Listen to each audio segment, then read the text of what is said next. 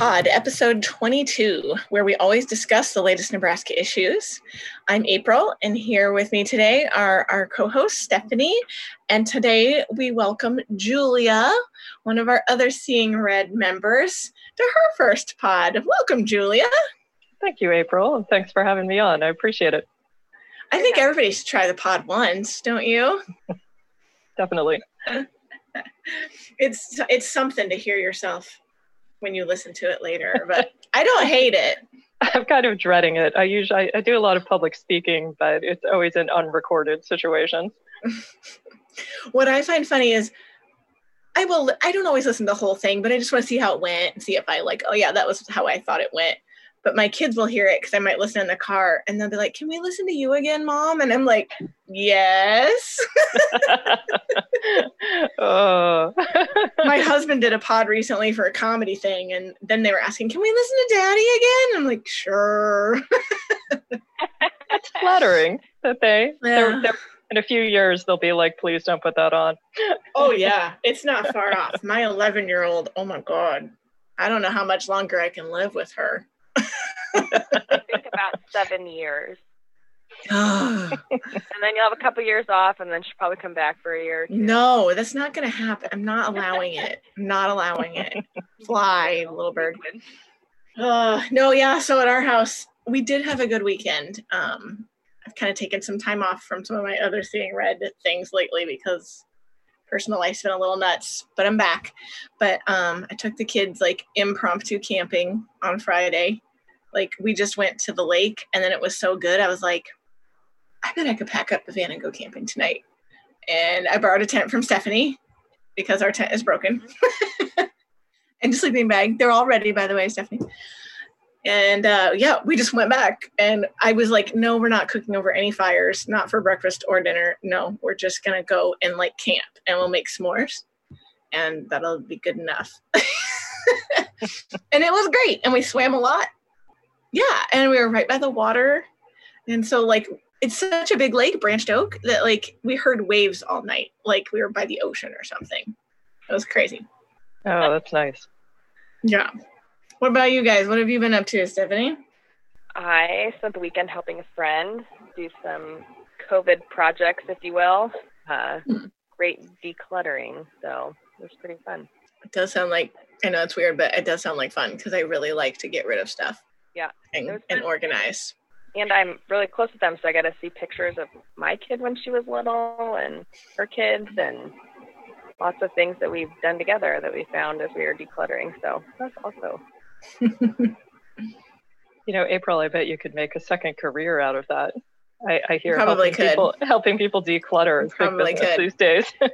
I call myself a wannabe minimalist because I don't like own a hundred things. I don't have a capsule wardrobe, but like I admire all of them. And like you guys, I'm a librarian and I have one bookcase.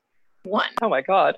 Well, the thing is, I borrow them and I'm very practical. Like, yes, that was a really important book that I read 10 years ago, and it's time for it to move on.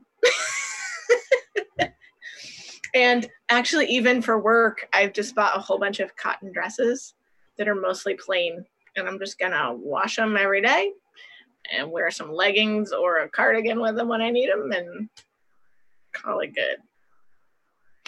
But yeah, I'm kind of ruthless. Stephanie said, maybe you could help me. And I'm like, you need to know though, I really am good at getting rid of stuff. well, I'm, as it turns out, really good or maybe really terrible about not buying new stuff because I mm. injured my foot a week or two ago and uh, could not figure out like what I'd done, but I was having trouble even walking and uh, just injured the bottom of my foot. And I eventually figured out that actually I had uh, broken my shoes, which was a pair of sandals, and they were just so old, and I'd been like crouching and kneeling in them so often that I'd like snapped the sole and hadn't realized it, and it was like stabbing into the bottom of my foot over and over when I walked.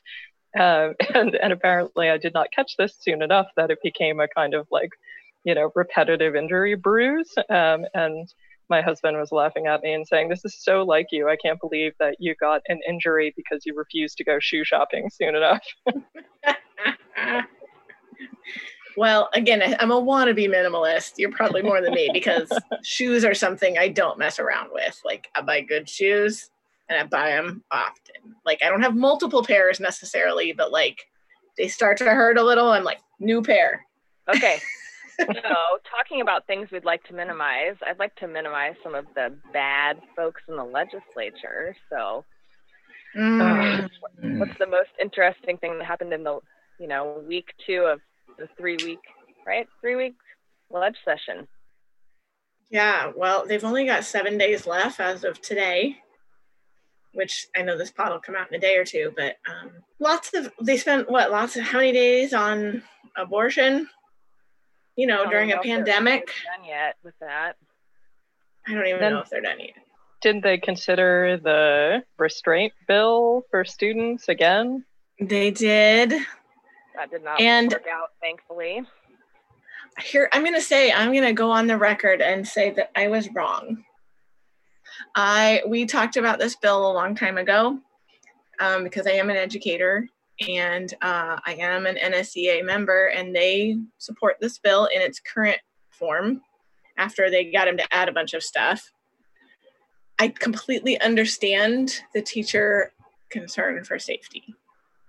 I completely understand um, the cluster of issues that all come together to create this perfect storm of what do we do when a kid is kind of out of control.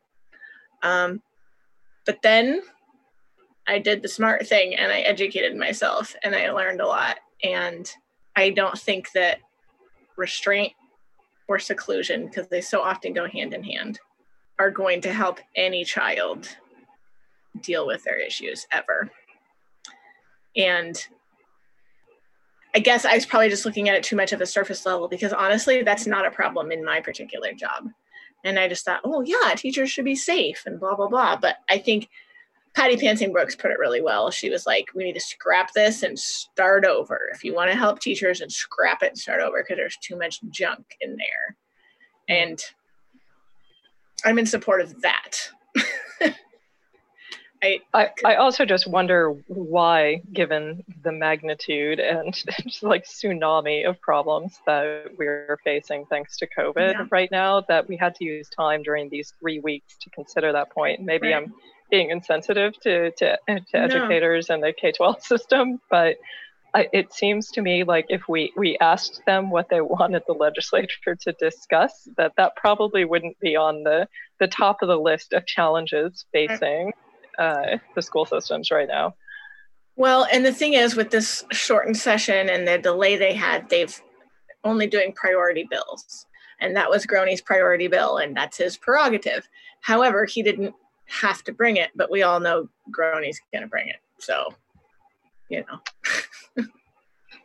anyway, uh, what else did the legislature do? Um, I was uh, happy to see uh, the bill that Tony Vargas tried to bring to suspend the rules for in order to get some protections for workers in our meat packing industry across the state. yeah, um, it, it failed. He was not able to waive the rules. All of the usual suspects are to blame. Um, but did you say Matt Hansen is bringing something or doing something through a committee? So what is happening is, is that uh, Tony is bringing an aman- amendment to a bill that's already in front of Matt Hansen's committee. Can't remember the name off the top of my head. Um, but that will allow them to have some discussion of those things.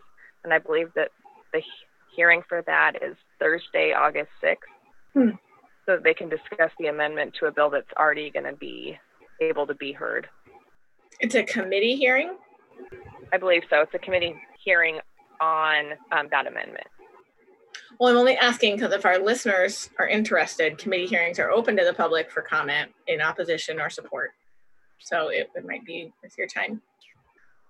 Um, Morfeld also tried to pass an amendment to, you know, to actually help people during a crisis to stop evictions on renters and foreclosures on landlords because of COVID.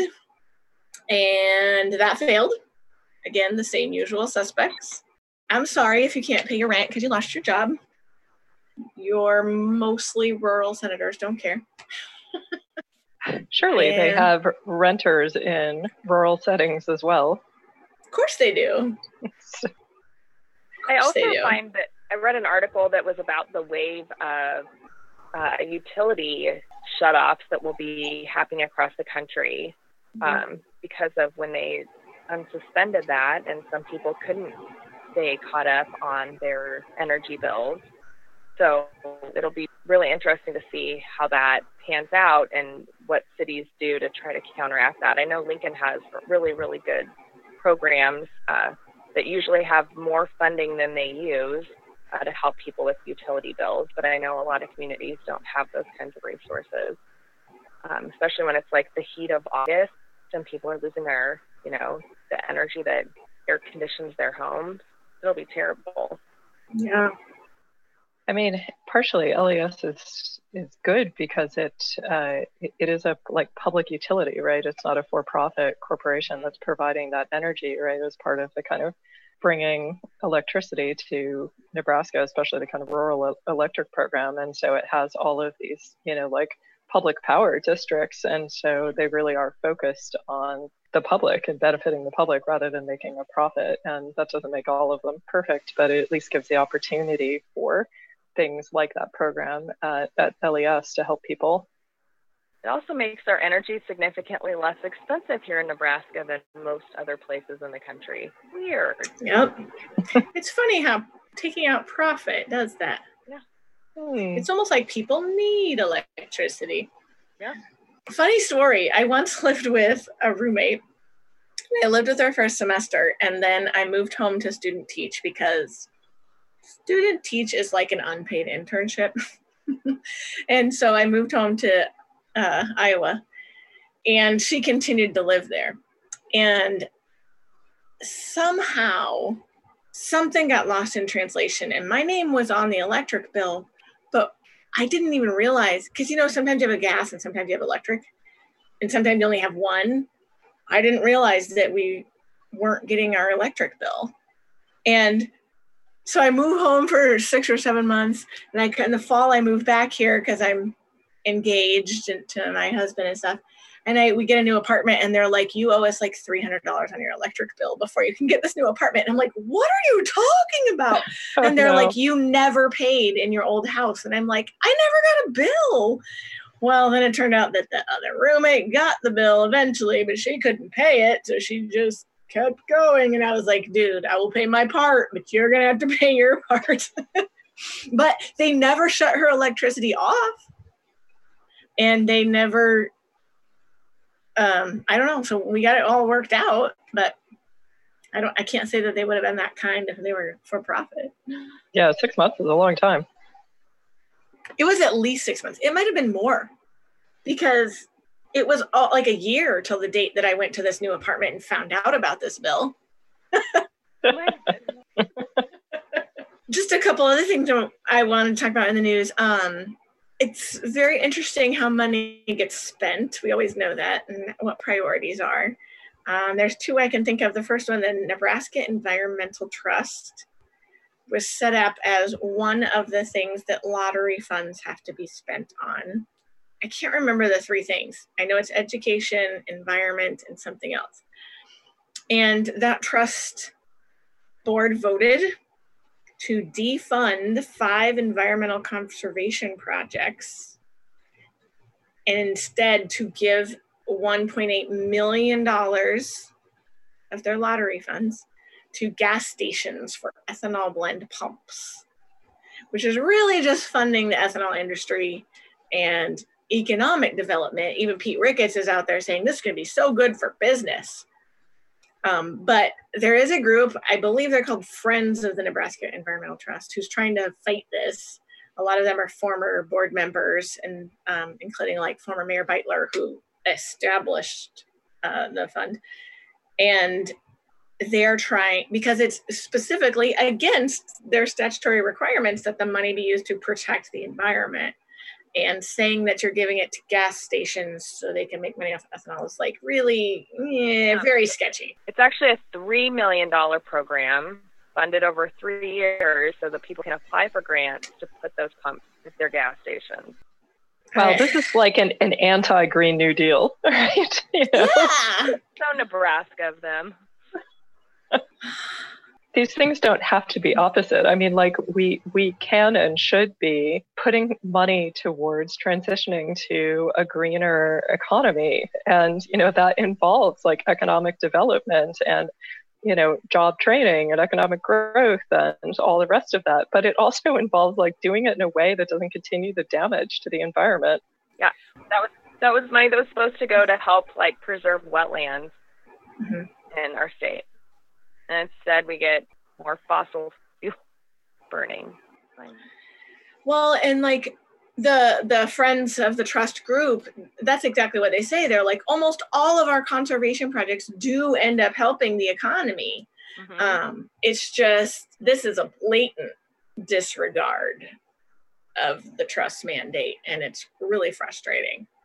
I have to say, it sounds very similar to the expenditure of much of the public money that you see in the state. I mean, you know, many of the decisions we've seen with the COVID money are basically just kind of large giveaways to corporations that, you know, happen to have close ties with the people who are making those decisions. Mm-hmm. That is that cronyism. The legislature right now is working on a compromise bill that a bunch it has a bunch of tax breaks and incentives for business, and it's like that is not our priority right now. Like you have to keep people alive, and honest to God, I feel the same way about the environment. Like, what do you care if there's businesses if we have no environment? Like the science is clear. The scientists cannot be ringing the alarm bells any louder that we are at a point of no return. We have to make serious, giant steps forward right now. Right now.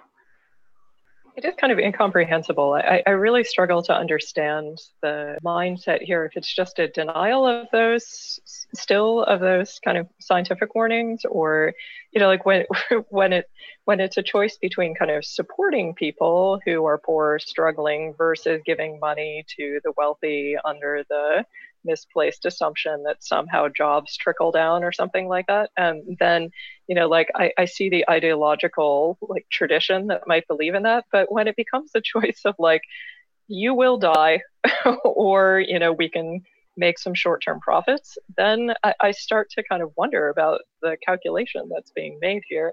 It seems to me to be so off kilter that I can't even fathom like what the rationale of the people making this decision might be. The mental gymnastics are painful. It's hard. I, I hope that's one thing that our pod and our website can contribute. Like that's the only reason we all work so hard at this for free. because once upon a time I was younger and I didn't know Jack. And I, I didn't really live in Iowa as a voting age person for very long because I moved here and then I never left. Um, but I don't know anything about Iowa. I didn't know anything about Iowa politics, and my family didn't particularly care. I can't say they didn't care. Eh, It's hard when you're just working, trying to float, to care about being in the know on all the other crap. If anything, I think people know a little more now because since 2016, it's been such a rapid, holy shit, what's happening next kind of thing that people probably know a little more, but I don't know. Although still, I mean, it's you know, if you're just struggling to survive, then asking someone to like, you know, watch hours at the legislature is a mm-hmm. pretty like high bar. And even understanding what they're talking about with all the various kind of rules and procedures and that that govern the way those debates happen, you know, it's it's something that seems so far down the priority list when you're just trying to figure out how you're going to get groceries this week or keep Yep. your job or what have you. It just I, you know, entirely understand why people check out from that or why they never get checked in in the first place. Yeah. And to And that degree, prob- I mean, like these economic choices that our legislators make are actually anti democratic, right? Like every time the legislature ignores the kinds of bills that would allow people to stay afloat, you know, like Mhm. like the, the amendment that Morfeld would ha- brought that would have brought like relief to renters and foreclosures on landlords, like that would have given people a break, right? Like, and not just a financial break, but like a mental break in which they might have wondered, like, wow, you know, like, how did this happen? You know, like who did this? You know, like who voted for it? Maybe, you know, like, and and and they would have had, you know, just a bit more bandwidth to participate in our civic space. And so every time, you know, the the legislature does this, then you know, they essentially kind of damage our democracy. And that's the real kicker. Like, I promise this relates, but I always say that I'm just paranoid enough. like, there is a real conspiracy kind of going on. They don't want you to participate. They don't want you to know. They don't want you to be able to pay attention and and know about the crap they're doing. But then there's the people, but when people are like, Bill and Melinda Gates want to implant you with a chip in the COVID vaccine, that's not the right uh, conspiracy. like, it's so easy to believe a conspiracy because there is so much bullshit that happens, right? There, there are real things that are really bad, but it, those are all a distraction. This is what I was trying to tell a family member who's trying to tell me there's a war on cash, and that's the real reason there's a coin shortage, and that they want to get rid of it because it says "In God We Trust" on it. And I was like, that's not a thing. That's not a thing. All of this is designed to just stop you from paying attention to the real problems, like that we have a pandemic, and our county and state, I mean, our, our country and state is doing jack about it. Jack we could be like other countries. We have the people, we have the money, we have the resources, but we're not, we don't have the political will at the right levels. Even like Lancaster County, right? Like we have, or uh, Lincoln, we have a mask mandate. That's all fine and good, but that's only a teeny tiny piece. And with a with a governor that ignores every bit of the science in the name of business or freedom or whatever, money and with money, it's always money. Um, and a president who doesn't even have two brain cells to rub together, then we're screwed. Stephanie's laughing. he doesn't. I think I think the way to think about this is like when you talk about conspiracy, it gives you this like sense that there's a bunch of like you know, fat evil men smoking cigars in a back room, kind of aligning their plans to destroy you. you know, like it, it, it kind of gives a sense of intentionality and and collaboration um, in in the actions that are taken that end up oppressing people and i don't actually think that's the way it works. Like the the outcome is the same and so you it is tempting to kind of go for the like you know intentional evil conspirators theory but i think it's just an alignment of interests and attitudes towards different classes and we don't talk about kind of the economics that divide us here because that's a kind of myth of america that we don't have classes or something um, and and Yet when people look at like tenants' rights, they will say, you know, well, you know, we don't need to provide any support for those people because they don't deserve it. And they don't deserve it because they haven't worked hard enough. Because if you're poor, it's your fault. And if that's the mindset of people who, first of all, have probably never been poor, but mm-hmm. who kind of share that general belief, then it makes kind of anything you might do for them uh, extra special charity mm-hmm. for people who probably really aren't very deserving. Um, and that's a totally different understanding of why people are poor than those, you know, on the left tend to have, right? Which is, first of all, it's generational that we have structures, economic and political, that tend to filter money upwards rather than down. And so, you know, in a way, you know, our our economic system is designed to keep people poor and that you know the the kinds of relief bills that we provide are extremely limited and they're predicated on this idea that you have to somehow be deserving which is both humiliating and it makes a kind of very narrow kind of line that people have to walk and they have to go through an enormous amount of paperwork to get this which they don't have time for. And so you know in those kinds of you know uh, like means tested bills that we're always putting through also in the end aren't particularly helpful. Uh, and so if if your attitude towards the the poor and the working classes is that they are poor because somehow it's their fault or their parents' fault and it's continuing to be their fault probably because they're insufficiently virtuous because they don't work hard enough because they spend the money they have on uh, unworthy things um, then you know like then why would you waste any time if you're a legislator you know like trying to roll back um, the situation in which they find themselves? I mean why would you? They don't deserve it. So it's not a conspiracy but it is a mindset and it's mm-hmm. one that it's really important to be pushing back against because it's pretty widespread in our society. I mean a lot of these means tested yep. bills come from democrats not from republicans. So yeah god think of all the things bill clinton passed like oh god welfare yeah. reform and i will say gonna... that i i think our the good folks in the legislature uh, might not have gotten or aren't going to get probably lots of good things passed. Some things, not as much as we'd all like, but I think that they've stopped a lot of bad stuff from happening. That's good. Tell us about it. I could use some good news.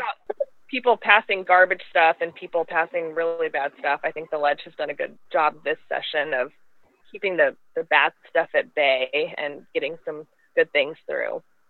Yeah. Well, then kudos for them because anyone that's kind of making an effort here deserves some thanks. Just get yeah. some adults making a little bit of effort. I think things would get better. Just a few adults in power. I, the other thing I always want to remind our listeners is that your local, we always say this, but your local votes are mm-hmm. always so much more important than your national votes. Like, yeah, yeah Ben Sasse we wish he would vote for some coronavirus relief and crap like that. And yeah, we wish we had a better president.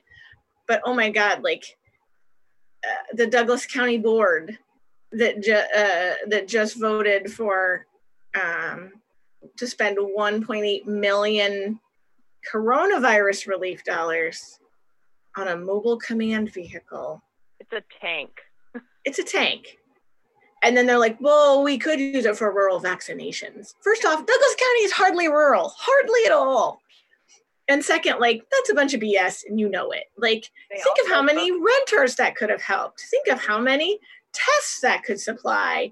Think of how many Omaha didn't have a Chromebook for every kid in their school district. Like, I'm not saying that that's what that board, you know, decides, but like, the whole point here is that your local people matter. And so if you have a very little amount of time to spend on knowing who represents you, focus local, your school board, your city council, your county boards. Like I know you don't know those people, but look for those people in your newspaper and online.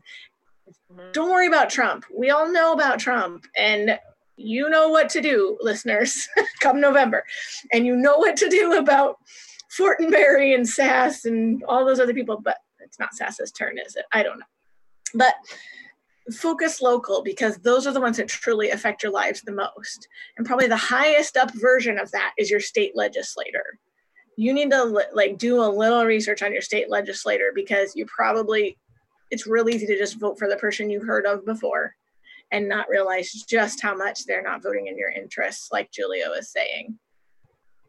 So this will make all the difference between whether your kid gets a Chromebook or whether the vaccination tank rolls up to your doorstep.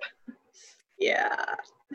Well, and that like board also voted not to allow or not to require a mask mandate, and I think today that it was announced that the Omaha City Council might mandate uh, masks in Omaha.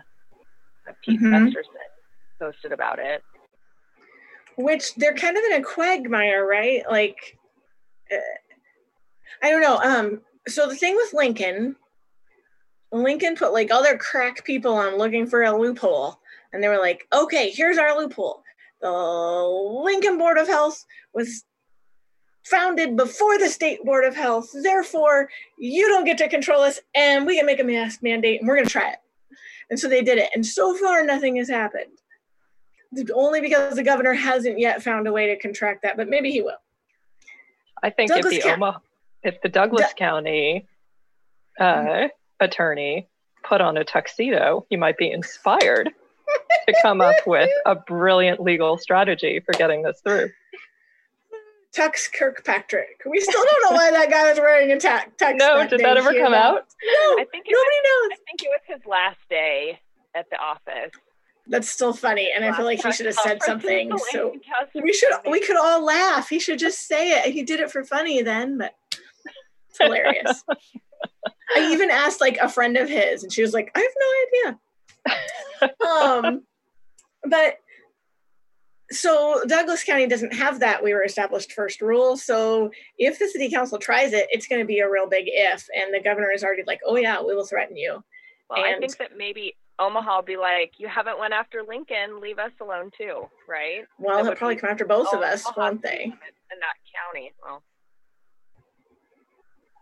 I just wish the governor would keep his hands in his own pockets. I don't know. like, do your own thing, leave us alone. Like, we're trying to do the best we can. I, I can't even believe that. I mean, what's his argument? That it's like a freedom thing, which is BS, but what other argument even is there? Like, mm, I, I I went downtown last night to get curbside pickup, and I cannot. I mean, I think total driving all the way downtown, getting our food, and then driving all the way back out of downtown home. I think we saw maybe ten people wearing a mask Oh God. total, and there was like lots of people out. Not as many as you know normal, but there were lots of people. Nobody was wearing a mask, so it was. that's uh, so hard. I mean, first off, outside, I don't normally No, wear a but mask, but I'm not bar hopping. Well- I'm not going into restaurants. right.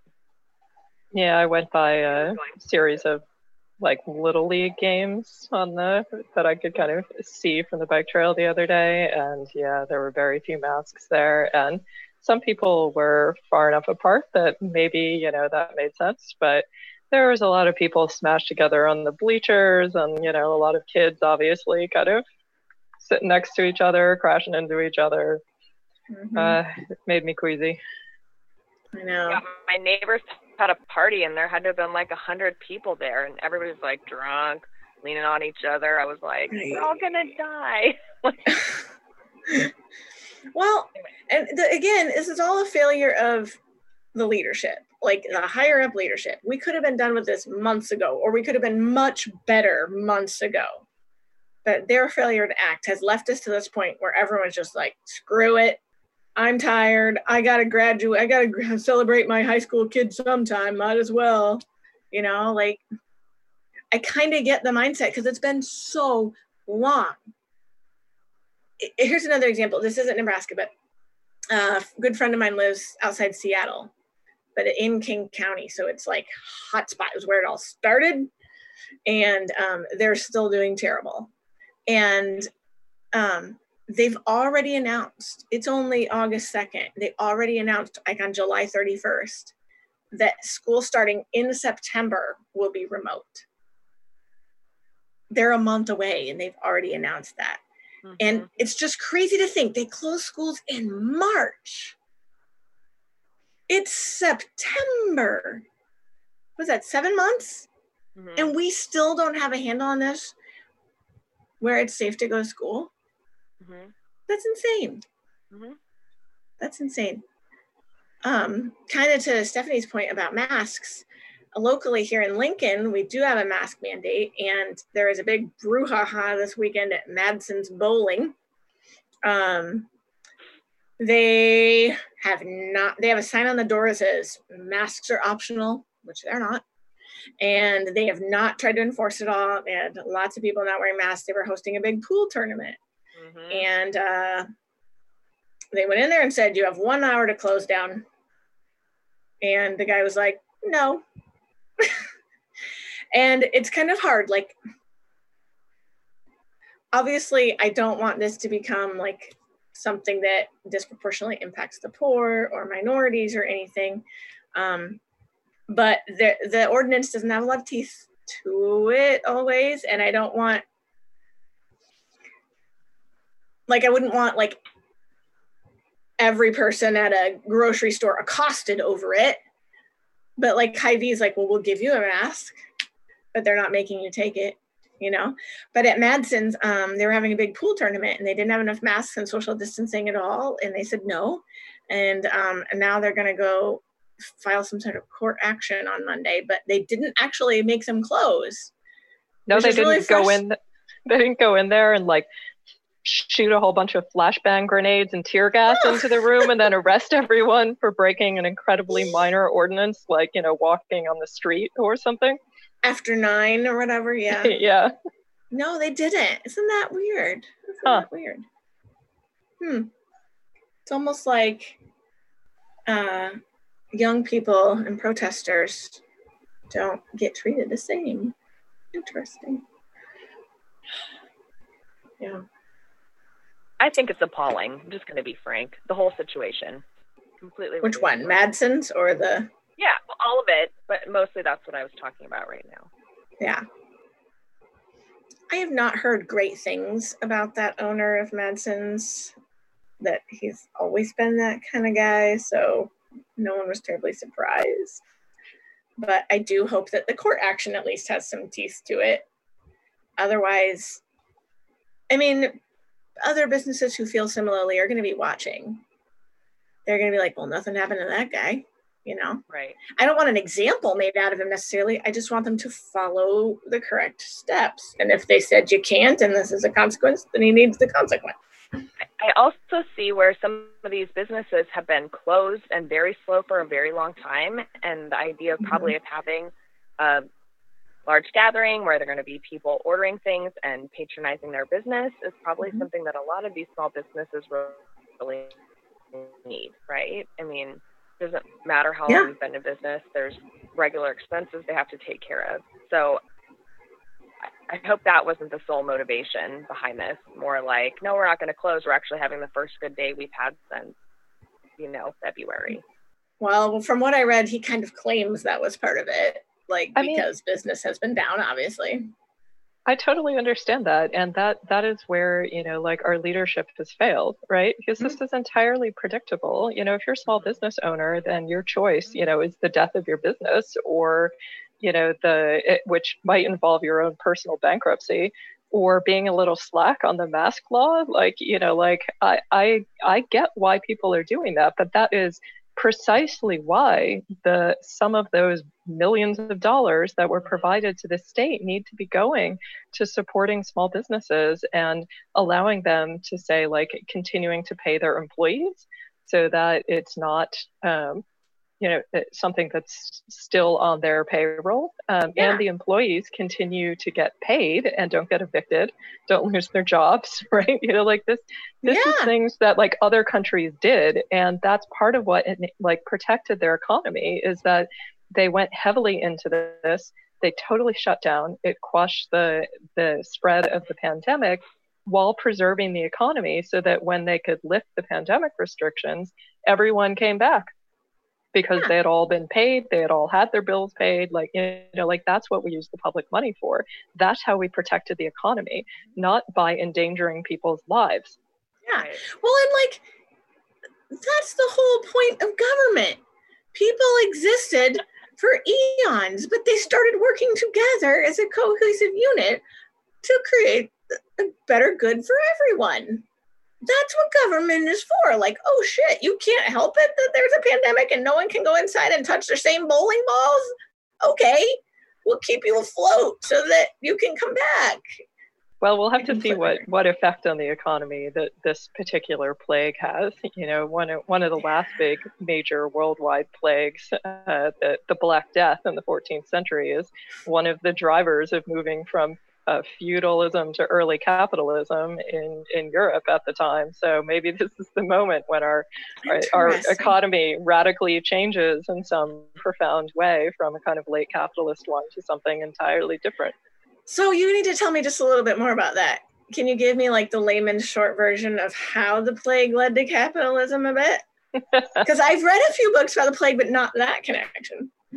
Uh, partially, um, the the way in which um, previous uh, kind of the, the economy was previously supported, right, is that like landowners and the people who lived on the land had um, kind of extensive contracts with each other. And it wasn't just that the landlord owned the land and could do anything he wanted with it. There were like certain understandings about what would happen to the people on the land, um, what they could do with, you know, how they could use various aspects of the land and in, in return the the economic produce that they would provide to the landlord um, and that lord would provide them with things in return. And then when the population is so profoundly uh, demolished you know europe loses like a third of its population um, then uh, at least you know in, in some estimates it's more. Uh, and then so let's say you know you're one landlord and like a third of the people uh, on your lands disappear then first of all like the question is well you know what happens in terms of those kind of long agreements? One of the things that happens is that uh, people who are working are able to like renegotiate because they're like, well, you know, we know you have all these crops on your land that you want harvested and cared for, but you know, I think actually we shouldn't have to do as much because there's fewer of us and we can't do it. And so like the the workers get more, you know, uh, uh, the, the commoners at the time get more leverage to renegotiate some of these um, arguments hmm. um, or agreements with those who have traditionally kind of owned the land. Um, and then similarly, like some landlords choose to transfer like the use of that land into something else that will that will provide them with money to keep kind of living in the way that they've been accustomed to. So one of the things that kicks off in england in particular is something called enclosure in which they uh, instead of growing crops on some lands they instead just put a fence around it and raise sheep because wool gets sold at a higher price